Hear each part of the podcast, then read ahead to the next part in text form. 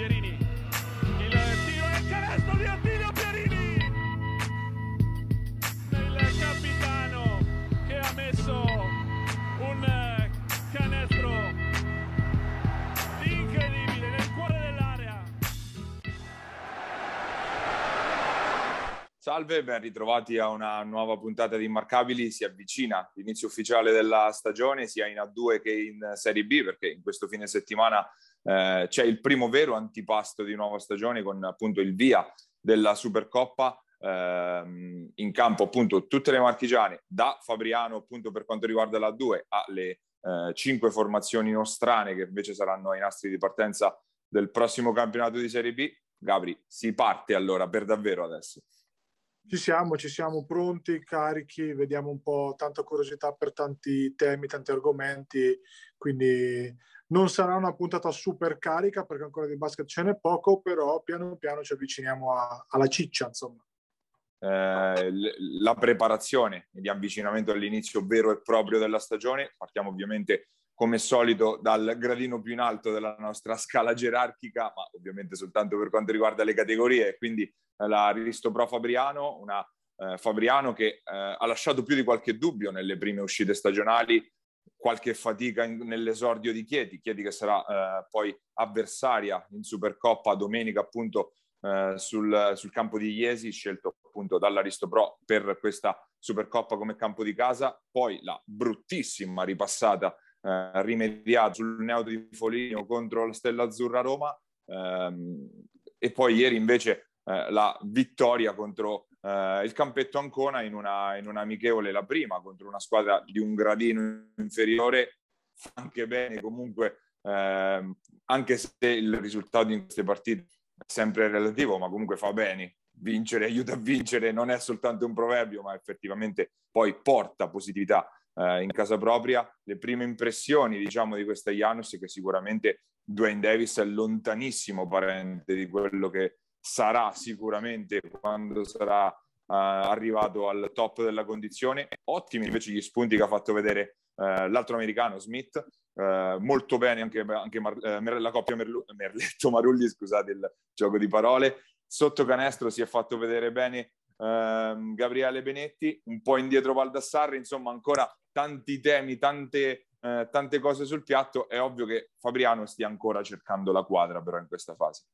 Ma sai, anche la, la società insomma, ha dichiarato che ancora sono lontani e c'è parecchio lavoro da fare, no? Lupacchini stesso è stato abbastanza chiaro, quindi diciamo che forse, non lo so, pensavo di essere un pochettino più avanti, ma in realtà è normale, una squadra totalmente nuova, categoria totalmente nuova, ritmi totalmente nuovi, ancora tante questioni in sospeso dal palazzetto, eccetera, eccetera, insomma tra l'altro partiranno i lavori lunedì al Pala Valdinelli per risistemare un pochettino parquet e compagnia, quindi eh, è normale che la, la Janus sia un cantiere aperto, come è normale che Dwayne Davis sia, eh, come hai detto tu, sicuramente arriverà, eh, cioè state tranquilli, arriverà, anzi paradossalmente forse essere un po' indietro adesso non, non, è male, nel senso che tante volte partire t- tanto forte anche in amichevole, anche le prime giornate, magari ti dà una dimensione un po' diversa di quello che è il reale valore. Invece continuare a lavorare, continuare a mettere dentro insomma benzina, eccetera, eccetera, è una cosa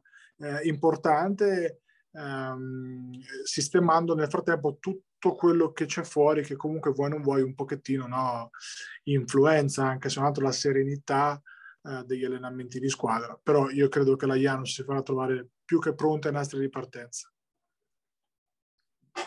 nell'altra metà campo c'era appunto la Luciana Mosconi Ancona e eh, invece è una Ancona che ha mostrato ottime cose, già sta giocando molto in questo inizio di, eh, di precampionato, già diverse le amichevoli eh, disputate dalla banda di Coach Cohen, una grandissima prestazione contro contro Iesi, seppellita sotto una trentina di punti, se non mi ricordo male, vado a memoria con il punteggio, ma come abbiamo detto, il punteggio lascia abbastanza il tempo che trova in questa fase, anche contro Fabriano, nonostante poi alla fine nel computo complessivo eh, sia finita sotto di 20, ma eh, Ancona ha retto benissimo l'urto. Eh, mi è piaciuto molto Quarisa che eh, ha fatto bene contro un avversario che di fatto potrebbe essere del suo livello come Matrone, eh, ha trovato molto spesso la conclusione, il canestro da sotto, eh, si è fatto valere appunto a livello fisico, di cent'anni non dobbiamo aggiungere granché come, se, come di Panzini, abbiamo eh, ritrovato ancora una volta eh, un incisivo Giombini, quindi tante, tante cose positive per Rancona in vista dell'esordio in Supercoppa che appunto vedrà domenica la Luciana Mosconi in casa giocarsela contro Civitanova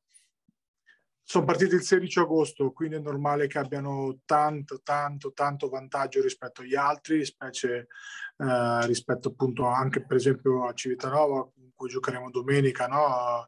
Tante amichevoli giocate, tanto lavoro fatto, l'idea era quella di partire forti subito, ancora deve partire forti subito, perché appunto comunque dai, sono carichi, sono, insomma stanno bene fisicamente, c'è tanto entusiasmo attorno alla squadra, quindi è normale ed è anche giusto che sia così. Eh, Iesi, onestamente, come diciamo sempre, Paia, i, i risultati delle amichevoli lasciano molto tempo che trovano, però insomma, quando sono quasi meno 40 o giù di lì, qualche campanello d'allarme eh, scatta, è evidente che sia così. Eh, Iesi che comunque ancora un po' fatica no? ad entrare un pochettino in ritmo, anche qui il roster è completamente nuovo, completamente diverso rispetto all'anno scorso, anche proprio come struttura, l'abbiamo già detto, quindi eh, non, non, non, starei neanche a perdere troppo tempo su queste amichevoli qua, ogni squadra sa quello che deve fare, ogni squadra sa dove deve andare, l'importante non è farsi trovare pronti adesso, ma farsi trovare pronti alla prima di ottobre, quindi sembra retorica, ma, ma è così sostanzialmente, mm, lascia molto tempo che trova, anche perché spesso eh, i roster non sono al completo, non puoi mai sapere no? queste partite se vengono giocate con qualche giocatore acciaccato, con qualche giocatore pieno, eh, a pieno ritmo. Insomma, cambia, cambia tantissimo. Ecco. Ad ogni modo, sicuramente, come avevo detto, ancora partirà fortissimo, potrebbe partire veramente con svariate vittorie in fila, non ci sarebbe nulla da sorprendersi, anche perché oggettivamente la squadra è forte, cioè, parliamoci molto chiaro. Stanno trovando in Yannick un altro senior o quasi, Mm, me lo immaginavo, ma non così presto. Ora c'è da vederlo alla prova del campo.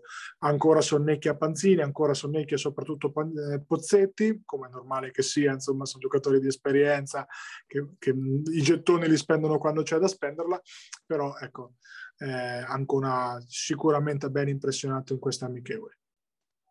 Anche Iesi è una delle squadre che sta comunque giocando tanto, quattro amichevoli già disputate, tra cui l'ultima col Bramante Pesaro che ha confermato quello che dicevi Capri, quindi che qualche campanellino d'allarme comunque c'è, anche se comunque la squadra sta andando avanti anche con diversi acciacchi, sta reinserendo Rizzitiello, quindi comunque anche questo è un vero cantiere aperto, ma tra l'altro confermando però la, la forza del Bramante Pesaro che appunto è andata a vincere contro Iesi senza Gurini, quindi di fatto confermando tutte le buone impressioni delle quali eh, abbiamo parlato più volte nel corso, nel corso di quest'estate. Eh, restando in Serie B, che ha iniziato anche a mettere la palla sul, sul campo eh, con diverse amichevoli, anche Civitanova in quest'ultima settimana. Eh, l'abbiamo seguito ovviamente da vicino io e Gabri, prima una ottima prestazione, già da dirlo, già da sottolinearlo sul campo di, eh, di Giulianova, come poteva essere logico eh, contro Roseto invece qualche fatica in più, anche il livello eh, soprattutto di talento. e poi mancava Riccio che ha avuto un piccolo inconveniente domestico e Riccio in questo momento è forse il giocatore, anzi sicuramente il giocatore negli esterni con maggiore esperienza e quindi un giocatore importante, imprescindibile per Civitanova che però ha fatto onestamente anche qualcosa in più del, del, previsto contro Giulianova. Giulianova che ha dimostrato di avere un roster molto forte nei primi cinque, ma non alla stessa altezza nei secondi cinque, completamente staccato. Secondo me non se l'aspettavano neanche loro di avere tutte queste difficoltà. Infatti nel finale un pochettino, no? Paglia si è proprio visto che hanno mollato, che hanno mollato. mentre comunque Civitanova sorretta da una super difesa molto aggressiva, molto intensa per 40 minuti ha permesso di ricucire il gap che chiaramente veniva, eh, come ti posso dire, eh, fatto con i primi cinque. Giulianova ha oggettivamente un quintetto di, da playoff quasi. Quando appunto eh, le rotazioni iniziavano a entrare un po' nel vivo, chiaramente eh, la freschezza atletica, anche una buona brillantezza di Civitanova sicuramente ha fatto la differenza.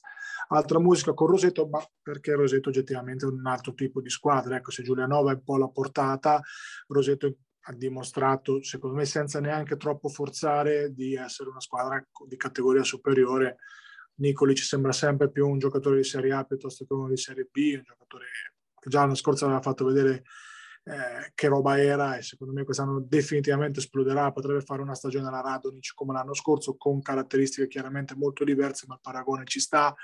Eh, ho visto molto bene già Pastore Ruggero in una forma tiratissima, di Emilio ieri ha fatto tantissimo canestro, cosa che non sempre vi capiterà, quindi insomma tutto abbastanza nella norma. Eh sì, ehm, appunto eh, continuiamo invece la nostra panoramica guardando in casa Sudor Montegranaro, anche la Sudor, altra squadra che è entrata nel vivo della sua preparazione. Manca ancora un tassello di fatto per completare la squadra perché continua la ricerca del 4, di quello che dovrebbe essere il 4 titolare Ehm, tentato un sondaggio su Benedusi che però sembra orientato addirittura a lasciare la palla canestro giocata. I nomi che restano sono anche altisonanti, tutto sommato sul mercato si, si è parlato di Ingrosso, di Cardillo, quindi di giocatori di lungo corso. Sutor che pare orientato a prendere comunque un 4 importante, insomma, per completare il roster e non vuole fare una mossa, una mossa azzardata tanto per fare, insomma, e quindi sta pre- si sta prendendo il suo tempo, anche perché la squadra in questa fase ha risposto anche discretamente con Masciarelli che subito ha preso in mano la squadra, Crespi che ha fatto vedere di essere comunque un solido giocatore sotto canestro e poi ti devo dire Gabri mi è piaciuto moltissimo in uscita dalla panchina il centro di riserva Torrigiani eh, proveniente da, eh, da Bassano del Grappo. Ma eh, abbastanza indecifrabile la Sutton anche perché onestamente si vede poco, no? nel senso è, è, mh, molto, quest'anno lavorano più del solito, a, diciamo, come posso dire, senza i fari puntati addosso. Quindi è anche una squadra abbastanza indecifrabile, però sicuramente, come hai detto tu, tu l'hai vista anche l'amichevole dal vivo, eh, hai un po' più il polso della situazione, sicuramente non, la situazione non sembrerebbe così, diciamo, complicata come apparentemente poteva sembrare. Poi certo, se dovesse arrivare un 4 di quel livello lì, chiaramente cambia tutto, cambia tutto perché appunto la Sottola inizia a essere, eh, la Sottola inizia a essere una squadra importante, sicuramente, cioè, comunque per diciamo la fascia eh, medio-bassa della classifica come comunque sarà. Vediamo perché poi comunque i giocatori vanno integrati, arriva, arrivare tardi non è mai facile, dovesse arrivare un colpo a ridosso dell'inizio del campionato comunque non è mai facile, poi inserire i giocatori in corsa è sempre complicato. Però che la Sutor insomma venderà cara la pelle non era nulla di nuovo, anzi ce l'aspettavamo, così come ci aspettavamo un Masciarelli eh, subito importante. Manca secondo me un creatore dal palleggio, cosa che faceva Bonfiglio l'anno scorso, quest'anno non c'è, e quella forse un po' la, come posso dire, la casella che rispetto all'anno scorso è stata proprio cambiata come logica. Ecco, magari c'è più solidità sotto canestro con Crespi, manca Bonfiglio, per intenderci. Sì, perché poi Galipo e Murabito sono due giocatori completamente diversi e anche come talento individuale non, non paragonabili a un giocatore comunque di livello come Bonfiglio che sarà avversario delle nostre quest'anno con la eh, canotta di Ozzano, allargando un po' il discorso a, alle altre sempre del girone B, il, ovviamente il, il rumore la, lo sta continuando a fare Rieti che dopo eh, la Real Sebastiani che dopo l'infortunio di Stanic ha ripescato eh, Andrea Traini, quindi uno dei, dei nostri diciamo che ritorna eh, dopo un paio di settimane in cui era stato aggregato all'Olimpia Milano per aiutare un po' negli allenamenti la squadra di Coach Messina, dato che era già sotto contratto con Rieti, Rieti l'ha voluto riportare a casa Rieti che in questo momento avrebbe sotto contratto Stanic, Piazza e Traini come playmaker, non malissimo come, come andare o se ne avanza uno ce lo volete mandare a Civitanova, noi non è che ci offendiamo, ma non si offendono secondo me neanche i nostri di playmaker, nel senso che comunque più siamo meglio è in generale. Ad ogni modo sì, è partita già, come ti posso dire, già la, la, la rumba no? a Rieti. Eh, che dire, l'anno scorso hanno fatto veramente pentole coperchi, quest'anno ripartono allo stesso modo. Presidente vulcanico se ce n'è uno, però è ovvio che l'obiettivo è tassativo quest'anno. Se l'anno scorso ci poteva essere qualche pseudo, eh, qualche pseudo alibi, no? Quest'anno l'obiettivo è uno, deve essere centrato a tutti i costi, a costo di avere tre playmaker di Serie A quindi niente, da, niente che mi sorprende come non mi sorprenderebbe vedere arrivare lui Scola, cioè una roba così, capito? per, per dire un nome grosso, insomma. Quindi niente di nuovo, stiamo a vedere. Comunque è una mossa anche interessante in ottica del mercato delle altre, perché poi ricordiamo che c'è sempre Rimini in agguato ora sul mercato, visto che resta un po' in sospeso la situazione Tassinari in attesa di capire se, se e che durata avrà la squalifica eh, per doping che appunto si profila all'orizzonte. Ma per Tassinari si tratta di, di tre mesi, pare che, che, insomma sarà la squalifica di tre mesi che complica drammaticamente tutto quello che si era pianificato Rimini perché adesso se davvero dovesse essere confermato questo rumors, insomma no, paia, è complicato andare a sostituire, cioè tre mesi sono tre mesi anche perché quando parliamo di tre mesi sono tre mesi di completo stop dell'attività compresi allenamenti, quindi tre mesi fermo, immobile, senza far nulla, a meno che non, lui comunque non faccia attività a casa da solo, ma ovviamente non è paragonabile al lavoro, al lavoro con la squadra. Ovvio, c'è Eugenio Rivali che è un bell'andare comunque come, come cambio del playmaker, ma non si può pretendere che, che Eugenio riesca per 40 minuti tutte le, in tutte le partite a a, tira- a tirare avanti una squadra che vuole vincere senza mezzi termini, quindi eh, probabilmente Rimini dovrà fare qualcosa sul mercato da capire se con una soluzione tapponi o se eh, con qualche intervento più strutturato e appunto Traini poteva essere un, un bel da quel punto di vista. E poi sai Paia, no? questa è una decisione che ti cambia drasticamente tutta la stagione, cioè aspetti tassinari, quindi tamponi, metti un ottavo senior, però dopo vai sul turnover, tamponi con un under buono, difficile da trovare adesso, aspetti, stai tre mesi senza e poi però tra tre mesi, come hai tu, eh, si ripone il problema di una ripreparazione. Cioè, questa è una, una, roba che ti cambia, cioè in una stagione che devi vincere ti cambia completamente la, la prospettiva e secondo me Tassinari con questa mossa qua si è messo in un bel mare di guai perché magari lui tra, se lo tagliano tra tre mesi trova, trova, comunque perché caspita parliamo di Tassinari cioè non è che parliamo di me. Però è una bella rottura di maroni ecco è, è complicato veramente complicato.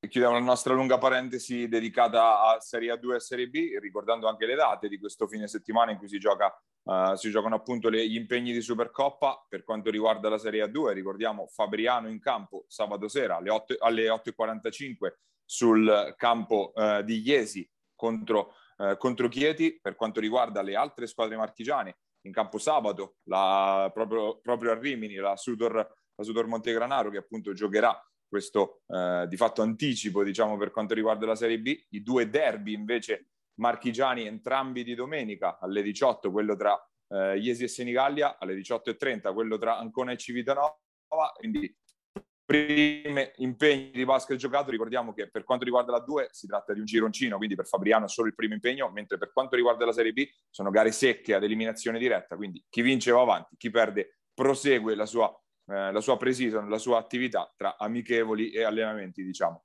Eh, noi ci tuffiamo invece eh, in, eh, nella Serie C, ma eh, lo facciamo con una di quelle che sarà eh, una delle star appunto del, del campionato di C Silver che verrà.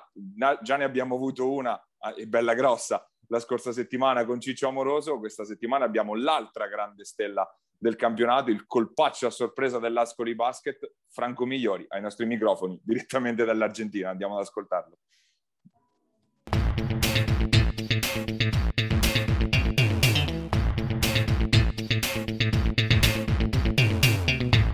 Il nostro ospite questa settimana abbiamo un giocatore che ha scritto pagine importanti del nostro basket negli ultimi 15 anni, anzi anche abbondanti ormai. Franco Migliori è qui con noi direttamente dall'Argentina. Grazie per aver accettato il nostro invito. Ciao ragazzi, grazie a voi, grazie per l'invito. Eh, Franco, sei tornato in pista, quindi in queste ultime settimane è stata una delle notizie anche di maggior impatto sul nostro sul basket marchigiano, la tua firma appunto in Serie C Silver con la squadra di Ascoli, firma che ha sorpreso un po' tutti. Com'è nata questa, questa nuova avventura per te? Sì, sì, tu, tutti, incluso me, eh, nel senso, allora, c'è stato un anno e mezzo un po' particolare per me dopo, dopo il, quando è iniziato tutto questo del Covid in Italia, che a marzo del 2020 si è sospeso il campionato, sono tornato in Argentina. Ehm, niente, quel, quell'inverno state per voi, avevo, avevo possibilità, di, avevo squadre che mi volevano in Italia, in Serie B, ma per questo del Covid in Argentina non si poteva viaggiare, fino a dicembre erano chiusi tutti gli aeroporti, quindi eh, tra una cosa e l'altra ho praticamente perso tutto l'anno. Mi sono allenato tantissimo, non mi sono mai fermato, neanche preso mai più di due giorni di fila fermo, mai. Quindi questo lo prendo anche come un premio per me, per, per lo sforzo che ho fatto quest'anno e mezzo. E niente, questo anno a dire la verità, avevo anche possibilità di, di, arrivare in Italia con le squadre Serie B, avevo praticamente tutto chiuso.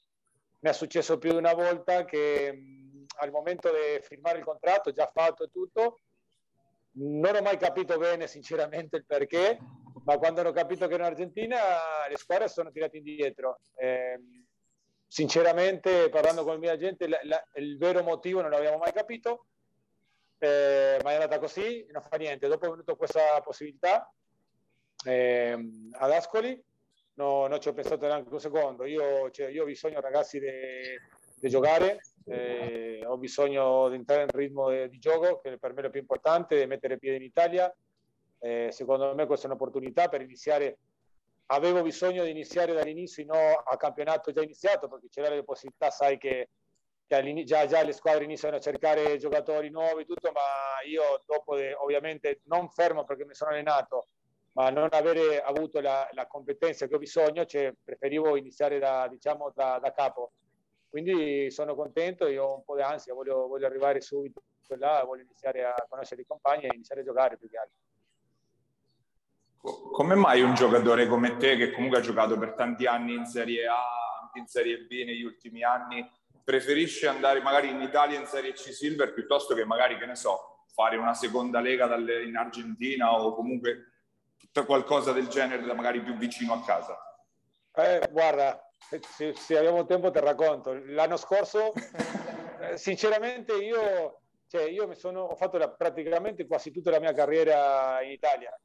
Da che avevo 22 anni sono arrivato a Reggio Emilia in A1 eh, fino al giorno d'oggi con qualche anno, uno o due anni lì che messo che sono tornato in Argentina, ma questo è il mio quindicesimo anno, quindi cioè, io mi sento più parte dell'ambiente della pallacanestro italiana che di quella argentina, eh, mi sento più uno di voi o uno di noi perché io mi sento 50-50 italiano e argentino, lo dico sempre, lo dico qua e lo dico là. Eh, ho avuto la, l'anno scorso a dicembre proprio, eh, tra dicembre e gennaio, mi ha cercato una squadra di Serie A1 in Argentina che veramente la 1 argentina è tosta, ragazzi ve lo posso assicurare è tosta. Ci sono meno americani che la 1 d'Italia, ma la competenza tra i nazionali è veramente... Eh, però succedeva che era già a metà campionato, mi hanno chiamato sabato per viaggiare domenica e giocare lunedì. Cioè, io ovviamente venivo, sì, mi venivo allenando, ma in quel tempo mi allenavo da solo perché qua c'era esploso il Covid in modo cioè, incredibile quindi no, non avevo squadra per allenarmi, mi allenavo molto, ma molto da solo, ma non sentivo, non mi sentivo pronto in quel momento per una sfida così. Ovviamente la volevo, mi piaceva, sono stato anche un po' giù in quel, quel momento perché volevo giocare, ma non era, non era giusto né per me né per loro. Io sono una persona molto professionista in quello che faccio, mi piace anche mettermi dall'altra parte, quindi cerco sempre che sia tutto giusto, fatto bene e non mi sembrava il momento, anche se mi ha fatto un po' male non, non riuscire ad andare a giocare lì, perché è veramente bella la 1 Argentina, anche le altre categorie. E questo anno, te lo dico, nella mia città, nella squadra che sono cresciuto io, è una squadra di A2 Argentina, negli ultimi anni una delle squadre sempre che ha fatto campionati ad alto livello, c'è stato un contatto, ma nella mia testa Italia. Per Italia, eh, niente. Eh, ho preferito, che non è stato neanche facile scegliere questo, cioè, ho preferito non cercare proprio in Argentina, tutti mi chiedevano lo stesso, adesso che non trovi, se non trovi, che fai? Cioè, io ho detto, troverò, troverò, aspetterò fino alla fine e, e, comunque adesso allenandomi con le squadre, adesso ragazzi mi sto allenando tutti i giorni con le squadre della mia città, potrei anche iniziare a campionato già, già iniziato, ma, ma, adesso ho trovato questo, quindi sono, sono, sono felice. Eh, l'ultima tua tappa in Italia, ma anche una, una, delle città in cui sei stato più a lungo è sicuramente stata Iesi. Noi parliamo sempre di basket marchigiano, quindi ovviamente parliamo un po' anche di quella. Eh, tu ci sei andato e tornato più volte da Iesi. Che rapporto hai con quella città, con la società? Qualche aneddoto magari particolare che ti, ricorda, che ti ricordi appunto del rapporto con l'Aurora? Ma guarda, sì, eh, l'Aurora è la squadra che più, ho giocato, che più anni ho giocato in Italia. Ho fatto 5 consecutivi, come detto te. Fatto la prima tappa due anni, se non mi sbaglio, il primo è stato 2010-11, 11 se non mi sbaglio. Dopo sono tornato un anno in Argentina, il famoso che conoscerete Boca Juniors, che ormai lo conoscono tutti, eh, che è una multisportiva come Barcellona, Real Madrid, quindi era in A1 in Argentina. Dopo ho ritornato altri due in A2 a Iesi e adesso questo ultimo, il mio ultimo campionato giocato l'ho fatto pure lì. Guarda, sono sincero, mi sono trovato bene in tutte le squadre che ho giocato, città come Caserta, pure che, che un legato, sono rimasto molto legato, ma Iesi è seconda casa per me. Eh, ho una buonissima relazione pure con Altero Lardinelli, che è il direttore sportivo, diciamo il capo di tutto lì. Eh, la città, la città è una città tranquilla, molto simile alla mia in Argentina, ma più che altro, sai, quando, quando stai lì, quando vivi, quando ti senti proprio parte di un, un, progetto, di una società, sono stato bene. Dopo ce l'ho, ce l'ho la che io chiamo la mia seconda famiglia o la mia famiglia adottiva, che è una famiglia di cognome Zizzi, che sono ai, ai, figli li chiamo fratelli, quasi, non, non, è quasi una seconda mamma loro, tutto, quindi per me cioè, Iesi è sempre un posto speciale, anzi adesso che sarò ad Ascoli tornerò il più spesso possibile senza dubbio. Eh, che era passato a trovare anche Maggioli. Guarda, stavo per dire quello, più che Canelo ho bei ricordi di Iesi, bei ricordi fuori dalla pallacanestro come con questa famiglia e tutto, e dopo più che altro con, con, i compagni, soprattutto che ho avuto lì, che più mi hanno marcato, che, che più che sono rimasti con me, come Maggioli, soprattutto anche Marco Santiangeli. Con Marco ho una relazione, c'è cioè proprio un fratellino anche lui, ho pure il gruppo di WhatsApp con lui, Stefano Borsato, che ha anche giocato lì, che ha giocato pure nelle Marche, sì. a Solaiesi, se non mi sbaglio. Anche, anche, a Porto Sant'Elpidio, quindi pure qua vicino. Esattamente, sì. Eh, quindi con loro ci ho vissuto dei momenti veramente belli. Ho, ho vissuto in tassa pure con Santiangelo un tempo. Eh, eh, c'è il migliore ricordo di Iesi. Spero, spero adesso che sarò vicino riuscire a tornare spesso. Gabri. Si è ritirato Gabri. scuola, no? Eh, le Olimpiadi è stata l'ultima partita di scuola con la nazionale ci spieghi per un argentino cos'è la maglia della nazionale? Anche cioè, come sogno magari che hai da bambino, come, che emozioni dà la maglia della nazionale per un giocatore argentino? è, cioè, è unico. E penso che in tutti gli sport la, la maglia della, della, nazionale è sempre cioè, è solo passione, perché si gioca non per soldi, non per altro, sino per orgoglio, per passione, per cuore, per tutto. Io, cioè in Argentina purtroppo non c'è tanto questo come si fa in Italia il raduno, che si fanno spesso raduni non solo della, della prima o, o, la prima squadra, sino tanto di dare la possibilità. C'è in Argentina, ma pochissimo, a, a tanti giocatori, perché io, vabbè, stando tanto tempo in Italia, ho visto che praticamente un giretto nel nazionale se l'hanno fatto tutti, tra un campionato e un altro. Eh, che mi sembra anche giustissimo, perché mi sembra, io purtroppo ho avuto solo una possibilità con una nazionale under 21 che dopo ha fatto il mondiale del Giappone al tempi. Eh, c'era a scuola ma non si allenava con noi in quel momento, penso che lui sia stato andato diretto là. Cioè, io, cioè, eh, non era in dubbio lui, mi sa. Eh, io ero proprio un ragazzo, cioè, stavo facendo le prime armi, giocavo molto in A2, ero anche i primi cinque, ma per dirti, nel mio posto c'era Carlos Delfino che ormai già era un animale, 18-19 anni, lui era fisicamente, io ho 18 anni, ero proprio un ragazzino di 18 anni, lui già era eh, quello che vedi adesso, muscoloso, volava, forte fisicamente, forte, atletico, eh, era il giocatore che già stava, si vedeva che cosa, cosa arrivava. No? Tre, credo, già, credo già giocasse in Italia forse, il Reggio eh, Calabria. Penso, penso che era l'anno del Reggio tra Libertà, che è l'ultima squadra che ha fatto qua, mm. penso che era già Reggio Calabria, se non mi sbaglio, ha ragione comunque è sempre una cosa speciale, è veramente un, un orgoglio riuscire a, almeno ad essere lì, allenarti, a, a, a vedere, a sentire cosa si sente avere quella maglia addosso. Il futuro che idea hai? Ti vedi allenatore, dirigente, allenatore giovanile? Eh, che, idee, che idee hai? Beh, lo chiedo tutti i giorni, questo veramente. Anzi, no, no, è una, è una buona domanda. Guarda, è una domanda giustissima, te lo dico apposta, una buona domanda. Più che altro che spesso mi succede nelle squadre che ci sono, me l'hanno detto allenatori o compagni che mi chiederanno se sarò allenatore, perché mi vedono, non so come mai, come, mi vedono bene lì. Io ti sono sincero, al giorno d'oggi eh, no, non mi, vedo, non mi vedo né come allenatore di una prima squadra né un formatore di ragazzi eh, a oggi, però nella mia vita, il giorno a giorno, vivendo tutto quello che ho vissuto, mi sono cambiati i pensieri a volte dopo anni, a volte dopo mesi. Eh, sai, cioè, a volte ti dicevo sono stufo della pallacanestro e quando dopo due settimane non riuscivo a vivere senza. No, no, non ci si eh, stufa mai dalla pallacanestro. Sì, sì, io penso...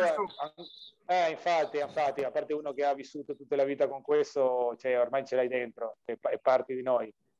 Dopo, ancora non so, io penso che la mia vita sarà in Argentina, almeno appena finita la mia carriera, che ho bisogno, mio, la mia unica, eh, diciamo, non mi la parola in, in, italiano, non mi neanche in spagnolo in questo momento. Ah, la mia priorità, priorità. Eh, sì, la mia priorità è passare il tempo con la mia famiglia con mia madre, mia sorella, mio nipote, anche i miei amici e dopo quello tutto secondario, il lavoro, i soldi, il posto.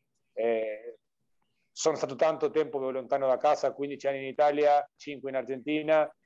Eh, uno inizia a rendersi conto, vabbè, ho fatto quello che volevo, quello che amo, ma ti rendi da grande più che altro conto quello che lasci pure nel cammino. Io dopo che ho perso mio padre mi sono reso conto che ho fatto tutto quello che lui sognava e che io sognavo, però allo stesso tempo ho perso il giorno a giorno che non si recupera né con il, la pallacanestro né con i viaggi nel mondo, né i soldi né niente.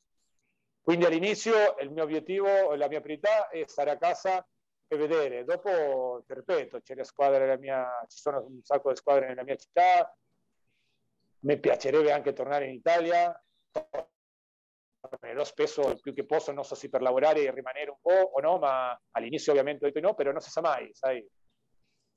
Giocando può uscire un'opportunità anche dirigenziale, cioè, ci sono tante cose legate alla pallacanestro che, che possono venire fuori e vedremo, vedremo giorno a giorno.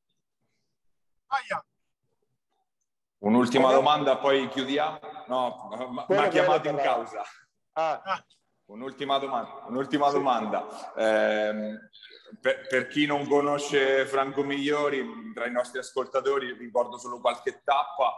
È arrivato in Italia a Reggio Emilia, poi Caserta, Iesi, Matera, vado un po' a memoria tra le altre, tra le tante squadre con cui c'è stata, sei stato, però c'è stata anche una tappa molto particolare, quella di Veroli, dove hai avuto come allenatore un certo Andrea Trinchieri e come compagno di squadra un certo Kyle Hines. Ci dai un ricordo di queste due figure che sono diventati due, ok, giganti della pallacanestro europea. Eh, lo, lo, lo, dico con, orgo- con, orgoglio questo, lo, dico, lo racconto sempre anche in Argentina, a chi conosce e a chi no.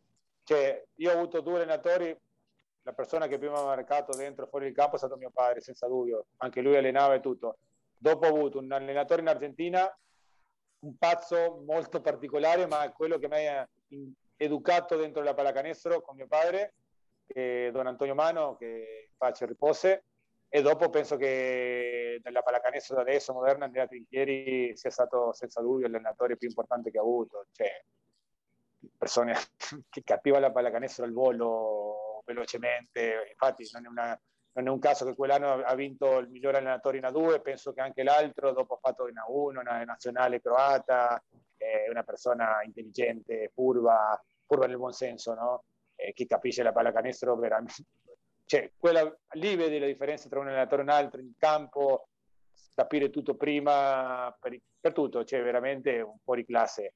E Kyle, cioè, pazzesco, racconto ai miei amici che c'è un giocatore che era arrivato in precampionato, la prima esperienza fuori dagli Stati Uniti, ma lui aveva 21-22 anni, un 5 arrivato per noi, che avete visto il tiro, non è il suo forte, come tira 1,95, in precampionato siamo a punto di tagliarlo quasi, diciamo ma chi è questo qua? E dopo, a, non dimenticherò mai, a Sassari ha fatto un torneo, due partite, 45 la prima, 48 la seconda e da lì fino a, a vincere l'Eurolega non si è più fermato, un animale... Ti sono servite due settimane per mettersi persona... un attimo in pista, poi...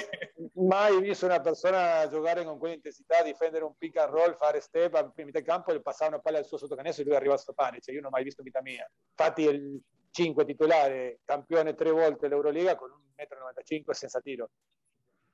Eh, chi lo spiega questo? Spiegacelo tu, no? eh, cioè, è, è veramente quello un fuori classe.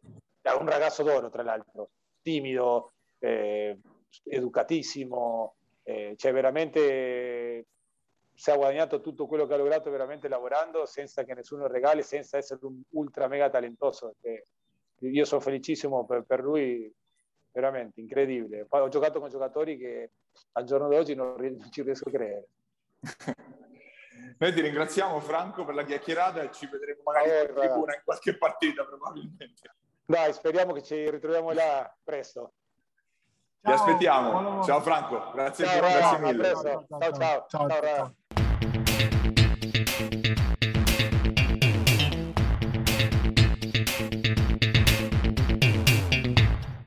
era Franco Migliori ai nostri, ospiti, ai nostri microfoni, non vediamo l'ora anche di vederlo con curiosità in campo nel, nei nostri campionati minors, nella, nel nostro campionato di C-Silver. Eh, per quanto riguarda appunto il uh, campionato di Gold e Silver, non è successo granché in quest'ultima, eh, quest'ultima settimana, a parte le ultime ufficializzazioni da parte della Robu Rosimo, ma di fatto della squadra avevamo già ampiamente parlato nelle, nelle scorse settimane, come avevamo già parlato dello sbarco di Bini a Falconara, che andrà un po' a completare lo scacchiere di Coach Reggiani, per il resto abbastanza quiete le altre formazioni dei due campionati appunto regionali. Le squadre che si vanno appunto definendo restano da conoscere soltanto due formazioni in gold, eh, la Virtus Assisi e la San Benedettese Basket, che hanno ufficializzato praticamente nulla al di là dei, degli staff tecnici delle rispettive formazioni, ma eh, non si sa ancora nulla di ufficiale a livello di, eh, di roster, a parte i rumors, meno di un con la, eh, con la Coppa Marche nel, sul finire del mese di settembre anche in Serie C Gold, quindi anche per, da quel punto di vista poco spazio per nascondersi. Noi andiamo quindi velocemente questa settimana alla conclusione della nostra, della nostra puntata. Se ci state guardando siamo su FMTV, sul canale 211 del Digitale Terrestre, oppure su YouTube, al nostro canale Immarcabili TV, dove trovate anche tutte le nostre puntate precedenti, tutte le nostre interviste, tutto quello che abbiamo fatto insomma in, queste, in questi mesi, eh, la versione podcast come solito su Spotify e su Apple Podcast. Un ringraziamento come sempre a Giuseppe Contigiani che ci ospita su Basket Market e su tutte le sue piattaforme. Noi ci ritroviamo sempre qua la prossima settimana per parlare finalmente di basket ufficiale, come abbiamo già detto in precedenza, qui appunto sui marcabili. Pierini, il tiro e canestro di Attilio!